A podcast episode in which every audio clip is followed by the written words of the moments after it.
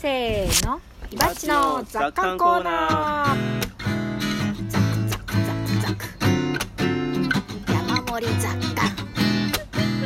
ザクザク今日は何の話かな？よしこのコーナーは有機農業歴17年の伊庭さんの考えがどれだけ傾いているのかを楽しむコーナーです。傾きとはその人が生きた証人生の奇跡です。どんどん傾いていきましょよし来た、はい今日はですねうはい。あのこれまであ今日イェジンさんが来てくれたので,、はい。でこれまでにもその農場論実験室論っていうのを、うんうんうんえ1回2回やって、はい、でジンジャー論とかもしたし、うんでこの間は棚の話にかこつけて、まあ、資本主義がうん。どこまでも迫ってくると、っていう話をしたりとか、うん。まあ、これまでの積み重ねがあってですね、今日の話はうん。僕のこれまでの話の、まあ、集大成 的な僕のそうですね、ははい。い話なんですよ。到達点なんですよ。かなりワクワクしてフます。ァイナルってこと。ファイナルです ファイナル。ファイナル。ファイナルだからまあ実験室論ですね、うん。今日は。だけどすごいですよ。うん上げていいの？そんなにハードル？うん、もちろんもちろあんあもちろんこれだから初めて喋るから、うん。あのみんなで叩いて、はいやこれはちょっと穴があるよとかうん。言いながら、えー、ワイワイ喋れたらいいと思うんですけど、自信あのですね、うん。提案があるんですよ、はい。あの暮らしの実験室の全てをうん。カンパ製にしようっていう提案なんですよ。すごいでしょすごいね。カンパっていうのはうん。今風に言えば、うん。そのドネーションとか、うん。まあ、寄付とか、まあ、うん。言葉は何でもいいんですけど、要するに全てをカンパ製でやるっていうことなんですね、一連のこれプレゼンあるんでささっとまとめていいですか、最初に僕がはい。5分か10分ぐらいで、はい。でそもそもこの農場暮らしの実験室っていうのは、うん。そもそもカンパ製だったと思ってるんです僕は、カンパ製っていうかみんなのその貢献とかうん。寄付とか、うんそれで成り立ってる、まあ、みんなで作った、まあ、共同の農場、うんなのでみんなでえー支えていこうっていうのが、うんこの農場の基本的なこれまでやってる趣旨あ、うん。やってるやり方だったと思うんですよ、うんただ その野菜セットとかに一応値段みたいなものがついてると思うんですけど、うんあれはその値段じゃなくて本当はね、うん。でただその基本的にはカンパなんですけど、うん。えーだけどその野菜セットを送って、えーカンパをしてもらう方がなんかちょこちょこカンパ出せるじゃないですか、うんそのまとめて一気にドカーンってカンパするよりも、うん。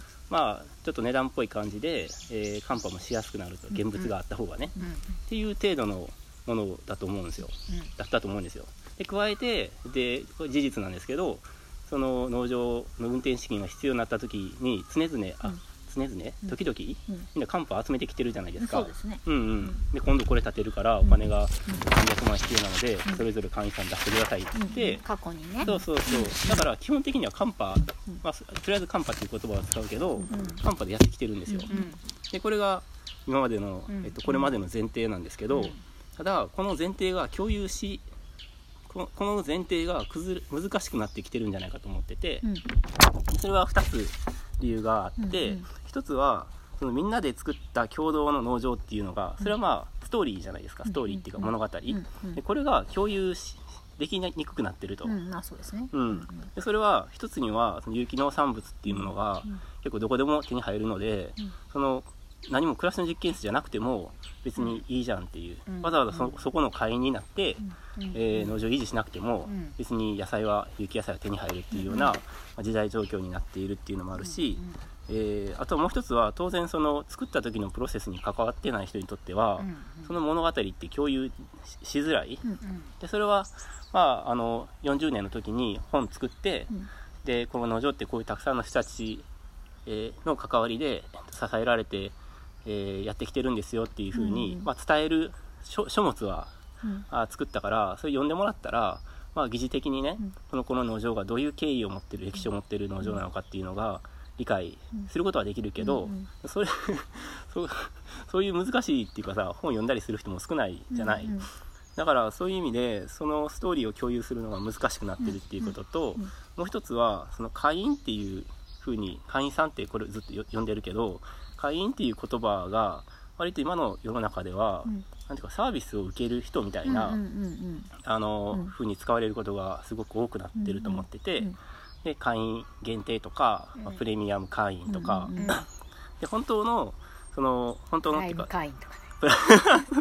プ ライム会員とかね、うん、で農場で言ってる会員さんっていうのはそういうサービスを受ける会員さんじゃなくて、うん積極的に能動的に関わる人のことを、うん。なるほど。まあ会員さんって呼んでたと思うねんけど、はいはい。一般的なその会員のイメージとん。僕らの言ってる会員っていうイメージがうん。多分ちょっとずれてるうんうんと思ってて、うん。で加えてなんか会員っていう言葉を使うと、うん。会員制農場っていうふうに言うと、うん。なんかその文脈で言うとうん。なんかそのリゾートクラブかなみたいな、はいはいあとゴゴルフ場のね会員みたいなね。うんすごく閉鎖的なイメージをん、確かにね。与えてしまうんじゃないかと思ってて、うんで僕らはそんなつもり全然ないじゃん、ね。で開かれた農場っていうふうに言ってるんだけども、うんでもちろんその会員じゃない人うん。その非会員ってさっきもちょっと言ってたけど、うん非会員の人だってもちろん使ってもらえるけど、うん。なんていうかそこにその区別が生まれてるやん、うん会員と会員じゃないっていう、うんうん。で会員になるためにはそこそこの金額を払わないとうんうん。会員にはなれないじゃん、うん。でそういうのが本当にいいのかなっていう 気がしていてで結果今どうなってるかっていうと、うん。その会員制であることのその積極的なメリットっていうかさ意味が見出せなくなってると、でストーリー分かりづらくて、うん。そうするとその野菜セットっていうものとかも、うん。なんかただの商品になっちゃうんよね、うん。うん。うん。でネットとかで、うん。えーっと野菜セットをあ注文したいなと思って、えー買ってくれた人が、うんなんかその野菜セットのうん。単品の質で、うん。なんかいいか悪いかとかを判断して、値段に見合ってるかどうかとか、うん。そういう風な発想になっていっちゃういっちゃうんじゃないかと思っていてでうん。ですと。うん。でなのでそこで対策を考えたわけですよ、うん。で対策3つぐらい考えて、で1つはその改めて会員の共同の農場っていうストーリーをうん。もう一回作り出すと、はいはいはいはい。うん。うん。大事ですね。うん。それは今会員さんに払ってもらってる会,、うん。会費の収入っうん。ていうのが年に100万円分ぐらいあるんですけど、うん。その中の例えば10万円を、えー、と会員が、うん。えー自由に使い道を決めて使ってくださいと。うん。で今はあの土地の地代分っていう名目に当ててうん支払ってるんだけども、うん。そのそれは でも財布は全部一緒やからうん。混ざっちゃってるから、うん。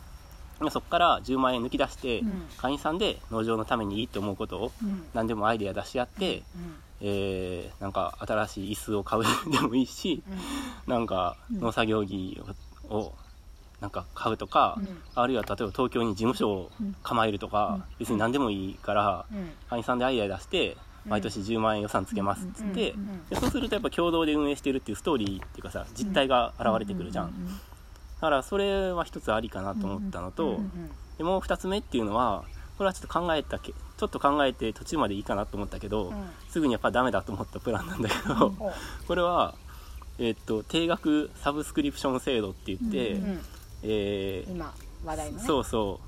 会員が、うんえっと、年間例えば10万円会員と年間20万円会員っていうのを 支払ったら、うんえっと、その10万円会員、まあ、それぞれのコースによってプラチナ会員。そう。ゴールド会 好きなだけここの枠で好きなだけ使えますっていう枠組みを思いついたんだけど、うんあこれなんか俺がしたい趣旨とに反してるなってことにうんなんか割と気づいて。アマゾン寄りになってない？そうなのそうなの、うん。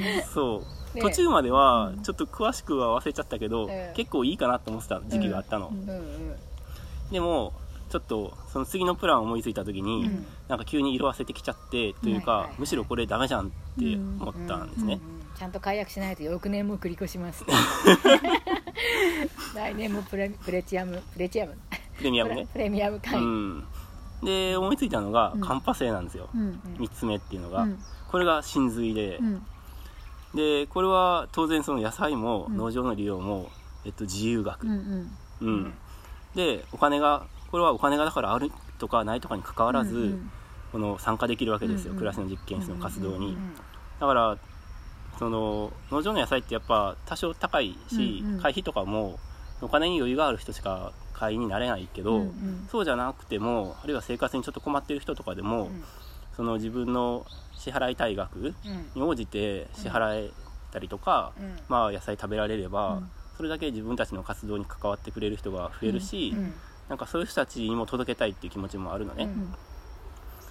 えーいいでしょ？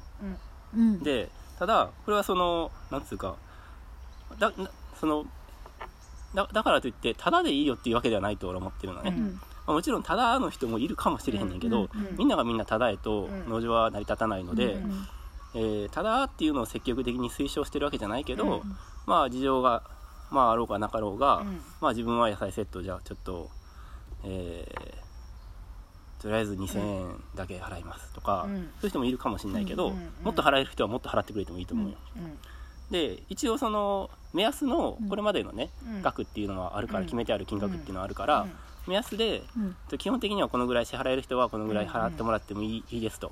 でうん。目安は示した上で、うん。だけどそうじゃなくてもいいですっていうふうにうん。すれば、これまで通り払ってくれてる人はこれまで通り払ってくれうんればいいかなと思ってる、そこは結構大事かなと思うんやけど、でそうするとですね えっと会員制っていうのはなくなっちゃうんですね、うんで会員か非会員の区別っていうのがこれまで結構もどかしい場面もあったと思うんですよ、うんこの人は会員だからこうとか、うんこの人会員じゃないからこうとか、値段が違ったりとか、ででその農場って会員さんが事実事実として維持してきてあの支えてもらった農場だけども会員さんだけのものではないわけじゃん、うん。でそういうその会員さん非会員さんを実際にどうするかっていうとその値段を分けるっていうことをしてたと思うのね。うん。うん、でもなんかそういう結局お金なんやっていうのが、うんうん、お金で気持ちを解決するっていうのが、なんかいいいいのかなこれからの時代みたいなうん。感じがあって、うん。えーありますとでなのでそうなるとある意味もう全人類が会員っていうか、うん。まあ、会員じゃなくなるから、うん。逆に言うともう全ての人が会員になるっていうふうにも言えるわけやけど、うんもう全ての人がクラスの実験室に関わる人が全て我々のあの同志みたいな、うんうん。そうメンバーみたいな感じ。ワンですね。そうワンネスに向かっていくって感じ、であと、まあ、別の話でなんかその前に、うん。えっと、長らくその会員でね、うん。頑張ってくれてきた人がちょっと高齢になったりとかうん。収入が減ったから、うん。野菜取れないんですよっていう風に辞めていく人とかが、うん。まあ、いたりとかして、でそういう人に向けてなんか基金を作ろうっていう話があったと思うのよ、ん。実際。でそれで別の会員さんがその時にねうん。で提案書作ってくれて、まあ、こういうの呼びかけたらどうですかっていう風な話があったんだけどもこのカンパ制にするとそれも解消できちゃうのよ、うんううん。ん。収入が減った分の、うん。まあ払えるだけをうん。払っていただくっていう形にするってことだもんね。だからお金が理由で関わりがなくなるってことがうん。解消できるの。よ、うんうんすごい。であとなんかその結構コミットメントの会員さんの中でねコミットメントが高い会員さんとかは、うん。よくその支払いの通信欄とかに、うん。なんかいつも何もできなくてごめんなさいとかっていう風に書いてくれたりする会員さんって、まあちょいちょいいるのね。なかなか行けなくてとかね。そうそうそう、んん。でそれはしかできなくてとかね。うん、すごい嬉しい、うん。まあ嬉しいっていうかありがたいことやと思うねんけど、うんうんでもそういうその逆に言うと申し訳なさを与えてるっていうことやと思うよ、今の制度が、うん。うんと食べることしかできなくてごめんなさいとか、うんうん。でもそうまあそれに直接どうこうするわけじゃないかもしれないけど、そのカンパ制っていうのは、うん。自分ができることを別にお金を払うだけじゃなくて、うん。できることをみんながあの農場に対してやってくれることで成り立つっていう考え方なので、うん。なんかうーんこれしかできなくて申し訳ないっていうなんか申し訳なさを感じてもらう必要がないなと思ってて、ううん。んうん。っていうのもまああると。っうん。ていうのがうん。まあおおむねではいまとめとしてはそのやっぱ新しい、うん。これからその農場を建てた時のね初期の会員さんっていうのはどんどん減っていくと思うし、うんやっぱこれからのその新しいやり方とか、うん。新しいストーリーとかをうん。作っていく必要があると思うんですよ、でもこのカンパ制っていうのはそれ自体がその一つの大きなストーリーというか物語になりうると思うんですね、うん。でお金お金自体は必要なんだけども、うそのお金っていう考え方から解放されることで、うん自分たち自身ももっと自由になれるっっていう気がしていて、うんうん今岸田さんが新しい資本主義って言ってるじゃないですか、はいはいはい。これ僕たちのこれこうカンパ性こそが新しい資本主義だと思うんですよ僕。ああ岸田さんって総理ね。どこのおっちゃんの話してんのか。え岸田さんって会員さんあんなのねいたっけ？って全然新しくないんですよ、うん。彼の言ってること、新しくないよね。新しくないよね。全然あんた何言ってんの？俺こそが一番新しいよこれ。って言いたい岸田さんの言ってる新しい資本主義の話全然知らないけど。私も中身よく分かってないけど、まあ多分新しくないわと思って新しくないよね、うん。これっしょみたいな感じ、うん。臭いやつだよねね。いや私これね今聞いてて、うん。あの伊庭くんのやっぱ雑感コーナー長えなと思いながら聞いてたんだけど。いいよ。あともうねフリーでいくら伸びてもいいから。あいやいやでもやっぱ時間通りに終わらせないと気持ちがゾワゾワするんで。あとね10分ぐらいこれ伸びてもいいの。本当はね、うん。ここまでがレシピで。あそうなの、うん。そうだね。はいはいはい、大丈夫はい、そうなそう。のうん。そうえっとねいや思ったのはうん。うんえっと大枠さ面白いしこれ多分妄想なわけじゃん。うん。あのーで今んところね。そう今のところ妄想だしプラス、えっと、伊庭くんのほら3回目でこれが結論だみたいなうん。言い方したけど、多分結論じゃなくて、今日はこれえ？はうん。始まりでしかないかなまあと思始まりやね。ったわけですよ、うんうんうん。で大きいところで 大きいところで言うとストーリーを作る、うん。新しいストーリーを作るって1個目に言ったことが、うん。多分大前提でそれこそ伊庭くんも言った通り、多分必要なのはそのなんて言うんだろう。今まで農場が卵の会として生まれた時に、うん。みんなで共有してきた物語をがもうもう聞かないからその物語は、うん新しい物語を紡いでいかなきゃいけないよねっていう大前提で、最後の締めが大前提でことそうねそうそう、んでその物語を紡ぐためのうん。方法論としてのサブスクだったり方法論としてのカンパ性だから、うん。これはどっちを選ぶとかじゃなく多分一緒に、うん。なんて言うんだろう一緒にこう考えていく人たちうん。と、うん。なんかこの農場を作っていくんだろうな。って思った聞いてて、ああどっちかっていうのは？えどどっちでもいいのよ。うんうん答えはどっちでもよくて岩君はサブスクダメって言ったけど、ああそういうね。サブスクになってもいいのよ。ああ家路の中ではそういう気持ちもあるけどあそうそうそうそういずれにしてもかサブスク性とかうん。カンパ性とかを題材にしてうん。うん。これからいろんな人と一緒にうん。そうそうそう。これからのあり方を考えていくこと自体が新しい物語が生まれてくる、うん。うん。可能性を感じたと。そうそう。岩君の結論を持ってその説明を聞いて、あそうなんだへーっていうんじゃ受け身なのよ結局。あもちろんもちろん。そうこれを元にしてもっと揉んでいかなあかんと思うから。もう桃どころか一緒に作るんじゃないとダメだと思ってて、一つのアイディアってことね。そうそうそうそうそう、うんで第これは2章に行くっていうところが、うん。うん。あの農場が、うん。うん今までがそう、うん。第1章っていうかさ、んでそれてて。あんうん。と確認なんだけどもうん。そそれに耐えるだけのその素材力があるって思ったってこと？あ僕の話が？うんこの提案が。あ提案はそうだね。あの、うんうん。素材力っていうかそうだね。そういう提案をする人が現れないと新しい物語始まらないから、うん。ね。うん。そうそう。石を投じたわけねそうまず。そうそう。だとうんうん。思う、うんうん。その意思はそんなに小粒じゃなかったって思ってるってことやねエイジンは。うん、小粒じゃないんじゃない？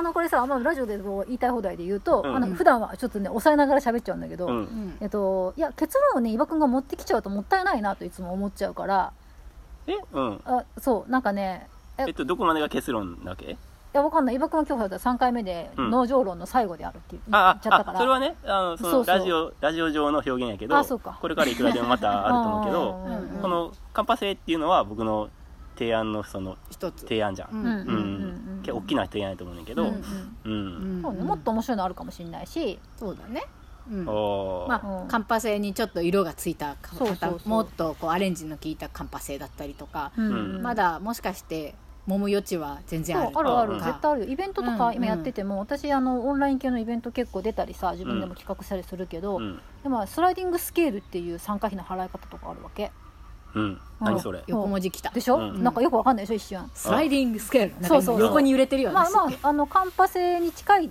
近い。近い、うん。うん。うん。最低ラインを例えば3000円から1万5000円ぐらいっていう枠の参加費にしといてあここの中であなたの払える額を払ってくださいっていうのが sliding scaleル。なるほど。うんうんそう。うんまあ上限と下限があるうん。カンパみたいな、そうそうそうそう。ででもこの設定の仕方はそのイベントが運営できるちゃんと範囲内に設定しとかないと、うん。農場もそうだけど完全なカンパ制にしたらあっという間に農場潰れると思うんだよね、あーあもちろんねもちろん。あそうそう。それはありで、うん。あっという間に。というふうに潰れるよ、うん、ありありで、うん。うんうん。そうそういいと思うよ。sliding scale の場合とかはさ、うん。全員が下限で払っても回るっていう実はそれはね回らないのよ。あこの sliding scale は。そう思う。そう。で俺もそれはそう思うよ。だけどそのこともちゃんと趣旨として伝えなきゃいけなくて、その sliding scale の最低額はさっき伊庭君が言ったように本当にお金を払うの厳しくなってくる人たちっているから、うん。学生さんだったり、うん。あの所得が少ない人だったり、うんその人たち用の額、でその人たちを支えようっていう高額を払ってくれる人もいなきゃいけない、うん。そうそうそうそう。う。ん。そのその意図も含めたスライディングスケール、うん。だから、うんあそそれで言うとうん。そのカンパ性っていうものだけ一つを導入しただけで、うん。全てはもちろんうまくいかなくて、これを導入することによってそれに付随する、うん。例えば情報の公開の仕方とか、うんなんかそういういろんな工夫とかは、あ必要になってくると思うよ。そうね、うん。そここそが楽しいよね。うんあえっと？え？物語を作るってとこじゃない、はいはいはいはい。うんうん。うん。うん、って思ったけど、うん。いや別に今全然違うこと考えてて。いや上限下限があって、うん。その収入に応じてとかだと、ん。あ税金みたいって一生思ってしまったんよ確かに。あー。いや保育園のね確保育料とかも、うん収入によって第はい6層ぐらいまで分かれてるわけよ、で私とかはもう大あの仮想の人間なんで、うん。一番下とかさ、で多分一番収もういもう収入が何,、ね、何百万以上っていう人は一番高いの払ってて、うんっていうので成立してるのね、それを思い出しました、あまあそうやと思う。だから、はい、まさにだからちゃんとしっかり払う人もいるし、うん。安く払う人もいるし、でもそれはさ、うん農場の場合は収入だけじゃないじゃないそうだね。測るもの違うと思うね。それはやっぱコミットとか、うんうん。思いとかにも関係してくる。そう収入は別に申告しようとは言わない。もちろん。収入が少ない人が高いのを払うっていうのは難しいかもしれないけど、うん。収入がこれだけあるんだったらこれだけ払ってとかっていうことじゃないと思うのね、じゃないだろうねん。じゃないよ、自己申違うと思う。告やからね、うん。うん。ただこれこれはそのだからこれまでうん。パンフレットとかに野菜セットいくらですとかって書いてあったやつがうんうんなくなるっていう意味なので。うん。だからとてつもないことなのよ。そうそうそう。卵とかも値段がないんでしょ？なくなっちゃうわけ値段が、カンパ制って言い方をもうちょっと変えると要するに値段がなくなるってことでしょ？そうそうそう。農場の利用に関するさ、うんうん。な値段が全部フリーになります。そうそうそう、うん。あなたの自由にしてください、収入を教えてください。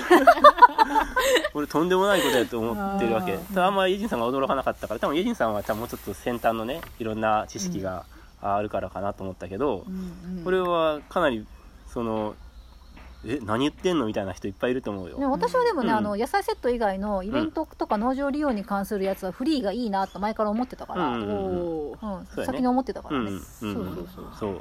私は農場確定申告っていうのが頭の中で。農場に確定申告してもらうんかと思って。ないよ。そんなのしないよ、あーそろそろ3月ですね、皆さん。みたいなおもろいけどね。うん、でもこれ結構その細部はねもちろん、うん。ああのあるし、そもそもこんなの採用できない可能性もすごく高いと思ってるけど、でもすごいよね、うん。ここのそんなことさ、うん。やれる農園って俺ないと思うし、ないよね実験室って感じですね、うん。うん。農園レベルでは私聞いたことないけど、うん。別のなんかコミュニティなんかみんなで使うような施設みたいなのでは聞いたことあるよ、うん。はいはいはい、うん。うん。うん外国の事例だけど、うんうん。う。んでもほらこれ食べ物を送るからさ俺たち。そう野菜作ってるしね、うん。経費かかってるからねいろいろね、そうね。ちょっとした僕のその、うなんていうの、うん。あの下心？うん。その、うん。としては、うん。野心っていうかうん。下心としては、あの抜きに出たいっていう気持ちもある。んどこに？何？どこに？パイオニアになりたいこの新しい制度を導入して。この地球の上のし新しい仕組みを作り上げたいと、うんそこまで大きいかどうかわかんないけど。いやでもさっきあの、うん。ゆめちゃんがワンネスって言ってたけどああそうね。そういうことでしょ?地球、うん。あのこの世に生きてる全ての人が会員です。ワンネスってことでしょ、勝手に会員にされてるってわけよ。その 昔さそのエニンさんの友達のアラッチョがねカメラあの映像を撮るアラッチョがはいはい。うん。なんか暮らしの実験室の人たちって、うん。なんかちょっと違いますよねみたいな、うん。確かそのアラッチョとかうんは割とそのスピリチュアル的うなん人たちのつながりとかもあるのかな、うん。なんだけど、うん。ここの農場うん。はなんか全然そんな感じじゃないとか、みんな別に朝の服着てないとか、なんかそんな感じで うん。なんか違いますよねみたいなこと言ってたの覚えてる、うんで多分そういう人たちの方が、うんなんか無料とかうん。カンパ制とか採用してそうなんだけど、うん。俺たちによっぽどこんなの多分言わなさそうなアイデアだと俺思ってるわけ。自分自身が。うん。なのにゆめちゃんがワンネスとか言ったりするし、俺もなんか、別にあのスピリチュアル系ではないですけどね。まあ、スピリチュアル系でもまあまあないけど、はい。だけど俺よっぽど真面目にその社会科学やってるつもりなのね、うん。うん。で真面目に考えたら、うん。これやっぱそのカンパ制に愛に行き着いたわけ。うんこれはだからうん。すごいことなんだよ。あいやわかるよ。やれたらすげえいいと思ってるよ、うんうん。やれたらすげえいいと思ってるけど、うん。農場壊れるかもなと思ってドキドキする、あさ、まあ、試験的にやるとかね。うん。だからそれはも農場利用と、うん。あの宿泊とか利用に関してはいけると思ってる。ああ。そでも例えば具体的な話あんまりしてもあれやけどあのうんこういう趣旨で1年間はやりますと。はいで金額は目安はうん。一応このこれだけどうん。そうじゃなくてもいいですと。うんうん。あの支払えない人は申告してしてもらっても大丈夫ですっていうふうに言ったら1年ぐらいじゃ答えてなそうだな。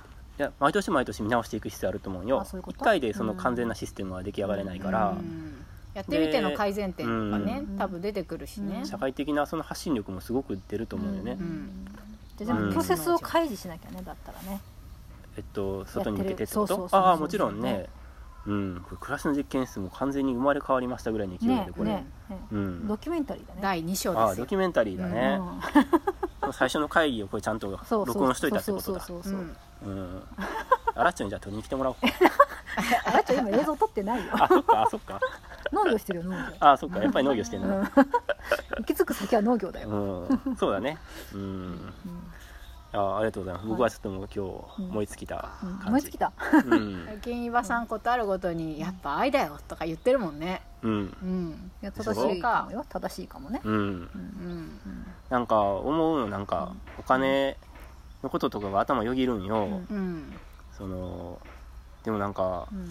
お金っていうのは一つの手段でしかないのに、うんなんかお金が一番うん。なんていうか、うん。最初に考えてしまったりとかして、うんなんか俺何考えてんだようん。俺みたいな、いけねえいけねえとかって思ったりすることあるんよ、うん。はいはいうんはいなんかお金ってすごい強い物語の力を持ってるよね、うん。そそうそうそうそう。その力をなんかもう少しこううまくさ、うん。使いたいよね、うん。ねじ伏せなそうね。じね伏せたい。それはごめんな。でもこと思ってないの。このそうは考え多思ってない。分岩さんうあのお金がさそのうん。ないから出てきた考えだと思うの逆に。うん。お金っていうものがうん。自由に使える状況じゃないから出てきた案で、うん。うん。でもやっぱお金があると、うん。そういう案って出てこない。お金で大体のものが解決できるって思っちゃってるから。ううん。ん。でもお金必要ない農場にお金必要なのあもちろんね、ううんん。資金は必要だと思うよ、うん。うん。でもこういうアイディアってうん。お金のあるところから意外と出てこないんじゃないかなって思ったの、あそうか。逆にね。そうそう、うん。お金がないからこそうん。出てくるうんこうアイディアとかものってすごくいっぱいあるんだなって今日聞いてて思って。あそうなんやうん。あペット切り口で今度ラジオでお金の話したらいいんじゃない？うん。ね、お金の話も多分これに付随して含めないとみんながよく思い切ってこっちに移行はできないよね。うん。うん。うん。うん。なんかすごく、うんあのうん。いろんなものがさうん。お金があることで手に入るって思ってるけど、うん。でも意外と手に入ってないものも多いっていうか、うだよね。経験できてないこととか、うん。知らないプロセスとか、行き着く愛愛のものとかね、うん。は結構狭まってる可能性はすごくあるなってうん。思ってう、ん。うん、貧しくてよかったって思った。あそうかな、うん。そうか、まあなんていうの、うん。まあそうねお腹が満たされてるからね、うん。うんお金がなくても私たちって、うん。うん。そこすごく大きいと思うんだけど、うん。うん。まあでもこの話ちょっとね今まだぼやっとしか思いつかないからちょっとね。ね。深めた方がいい気がしてきたよ。う、ん。このお金っていうものと都市の暮らしとうん。うん農の的暮らしとかうん。いうところら辺を切り口で掘掘るとうん。面白いことがいろいろ見えてくるような気がする、うん。うん。ファイナルって言ったけどこまれはプだ続くらしい。ロローグですね。始まりやね、うんうん。まだ、うんお金論とこれはかでも別のラジオであの始まれば終わるって言ってた。うん。え？始まれば終わる、始まれば終わる？終われば始まる、始まらないと終わら終わらないって、うん。だから今始まり始まったわけだね、うん。ああうん。はい。そっか。そううん。あ俺がずっと頭の中で考えててもこれ何も始まらないから、うん。今あ日は初めて出せてよかったよ聞いてもらえて。はい。よかった。です最初の一手よね、うんうん。うんはい。うん、じゃあうん、そんなとこで雑貨は、はい。今日斜めってた？斜めってたんじゃないの？めちゃくちゃ。うん。多分びっくりしてると思うよ。え？はい。そうだね。関白性そうだね。うん。うん。じゃあエンディングいきましょうか。はい。なんかありますか？エンディング最後に。エンディングいよいよね収穫祭も近づいてきましたねっていううん感じかな、あ。あとマルシェにねあそうね今週末ね、はい。イベント続いててもなんか頭の中がいろんなことがごちゃごちゃしてる今週末の10月30日と31日に茨城フラワーパークで、はい、えー、やさとマルシェというマルシェが開催されます、第1回目ですねはい里マルシェは、第一回目。うんでそのマルシェの、えっと、2日目だけ？31日だけなんですけど、はい。暮らしの実験室として出店を、はね。はいうん。することにしました、うん。はい。あんまりあのマルシェとかに出店するの得意じゃないんですけど 我が家のあんまりそうだね。ねうんなんだけど、まあ、あの知り合いがね実行委員会を作って、うんうん。ぜひ出店してくださいって言ってきてくれたので、うん協力したいなと思って出店します、ありがたいよね、そうやって声かけてもらえるのも、近隣の方はぜひそうそう久遊びに来て々だからもらえたら超楽しみです、しいですね、うん。はい。フラワーパークがバラのそう秋のバラの季節秋バラのシーズンで、普段からも最近は混んでるみたいそうな混んでる。んですけど早めに来た方がいいよ、うん。うん。うん。まあ入っちゃえばねその入るまでちょっと混むかもしれない、入っちゃえばとても園内広いのでお楽しみできると思いますよ。あのね悠々し沈めで動けないみたいな状態ではなくて外なのでうん。とても天気も良さそうだし、うん。入園料だから普通に払ってはい1000いくばくか？1200円だったかな、バラを楽しんでたらうん。あちこちにマルシェだ。お店があるって感じ？農家さんだけじゃなくって、うん。あの飲食店とか、うん。あとおクラフト系も花屋さんとかうんクラフト系とか、いろんなあらあら。結構楽しいよ、うんううん。ん、主に八里の方たちが多い。石岡とかもちょっといるかもしれない、そう。今回は石岡市内限定になってるらあしい、そうなんや。うん。うん。出店者は。あすごいね。はい。すごくいいと思います、うん地元のものが、ね石岡のうん。美味しいもの、素敵なものが揃っていますので、はい、はい。ぜひ足を運びくねださい、お会いしましょはーい、ううん。その次の週が収穫祭そうね。ですね。収穫祭ちょっとね解散限定だけどね、はい、うんその次の週がライブ、ライブ。ライブですね。あお続いてます。お忙しいだね。そはい。の次里山資本主義フォーラムだって知ってた。ええそうか。そしてあっという間に12月になっていくんですそうだね。そうですね。はい。じゃあそんなこんなで今週も楽しかったですね。はい。はい、イジンちゃんありがとうございました、はい。皆さん聞いてもらってありがとうございます。それでは来週お会いしましょう。せーの